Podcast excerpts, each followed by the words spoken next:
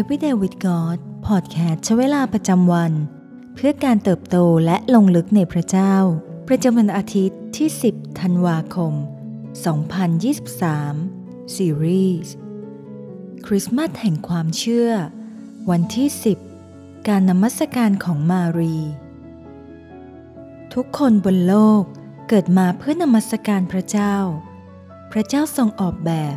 และสร้างเรามาเพื่อนมัสการพระองค์ ดังที่ผู้เขียนสดุดีกล่าวไว้ใน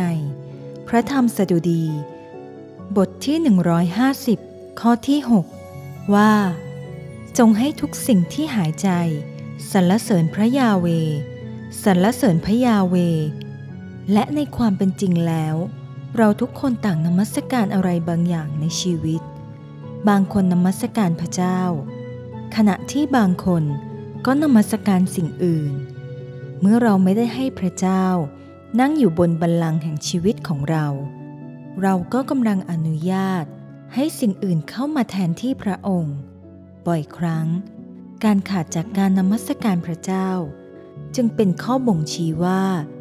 เรากำลังนมัสการตนเองแทน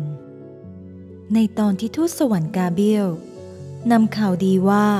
มารีจะเป็นมารดาของพระเยซูนั้น เธอยังเป็นเพียงเด็กสาววัยรุ่น ธรรมดาคนหนึ่ง เมื่อได้ทราบข่าวดี หัวใจแห่งการนมัสการของมารี จึงตอบสนองเป็นคำพยานอันงดงาม หลั่งไหลออกมา เพื่อสรรเสริญพระเจ้า การนมัสการของมารีนั้น มุ่งตรงไปที่พระเจ้าอย่างชัดเจน ไม่เกี่ยวกับความต้องการของเรา ว่าอยากจะนมัสการหรือไม่ แต่การนมัสการ เป็นเรื่องของพระเจ้า และความยิ่งใหญ่ของพระองค์ ในพระธรรม ลูกา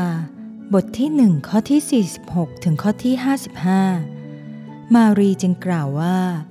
จิตใจของข้าพเจ้าก็ยกย่ององค์พระผู้เป็นเจ้า และจิตวิญญาณของข้าพเจ้า ก็เปรมปีในพระเจ้า พระผู้ช่วยให้รอดของข้าพเจ้า เพราะพระองค์ทรงห่วงใยฐานะอันต่ำต้อย ของทาสของพระองค์ นี่แน่ตั้งแต่นี้ไป คนทุกยุคจะเรียกข้าพเจ้าว่า ผาสุก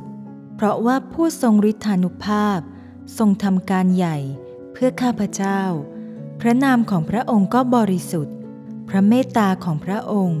มีแก่บรรดาผู้เกรงกลัวพระองค์ ในทุกยุคทุกสมัย พระองค์ทรงสำแดงอนุภาพด้วยพระกรของพระองค์ พระองค์ทรงทำให้คนที่มีใจเย่อหยิ่ง กระจัดกระจายไป พระองค์ทรงถอดเจ้านาย ออกจากบัลลังก์และพระองค์ทรงยกผู้น้อยขึ้น พระองค์ทรงให้คนอดอยาก อิ่มด้วยสิ่งดี และทรงทำให้คนมั่งมี ไปมือเปล่า พระองค์ทรงช่วยอิสราเอลข้าทาสของพระองค์ พระองค์ทรงจดจำพระกรุณาของพระองค์ ที่มีต่ออับราฮัม และต่อพงพันธ์ของท่านเป็นนิด ตามที่พระองค์ตรัสไว้กับบรรพบุรุษของเรา การนมัสการของมารี มาจากหัวใจที่สำนึกและขอบพระคุณ เธอตระหนักว่าความรอดของเธอและของโลกทั้งใบมาจากพระคุณของพระเจ้า มารียอมรับในแผนการของพระผู้เป็นเจ้า ด้วยใจถ่อมและดีใจ ที่เธอเป็นส่วนหนึ่งของแผนการนั้น เคนฮิลส์สิทธยพิบาลอาวุโสคริสตจักร College Church รัฐอิลลินอยส์สหรัฐอเมริกา กล่าวว่า จุดสูงสุดของการอุทิศตน เกิดขึ้นเมื่อความเคารพ และการใคร่ควร ก่อให้เกิดการนมัสการด้วยสิ้นสุดหัวใจ ส่งผลให้เกิดการขอบพระคุณ และการสรรเสริญ ผ่านทั้งถ้อยคำ และเสียงเพลง ให้การนมัสการประเภทนี้เกิดขึ้นจริงในชีวิตของเราทุกวันด้วยกัน ในพระธรรมฮีบรู บทที่ 12 ข้อที่ 28 เหตุฉะนั้น เมื่อเราได้รับอาณาจักรที่ไม่สั่นสะเทือนแล้ว ก็ให้เรามีใจขอบพระคุณ โดยเหตุนี้เราจึงนมัสการอย่างที่ชอบพระทัยของพระเจ้า ด้วยความเคารพและด้วยความยำเกรง หลักการสร้างสาวกสำหรับวันนี้ หากเราหวนคิดถึงทุกสิ่งทุกอย่าง ที่พระเจ้าได้ทรงทำเพื่อเรา เราก็จะพบว่า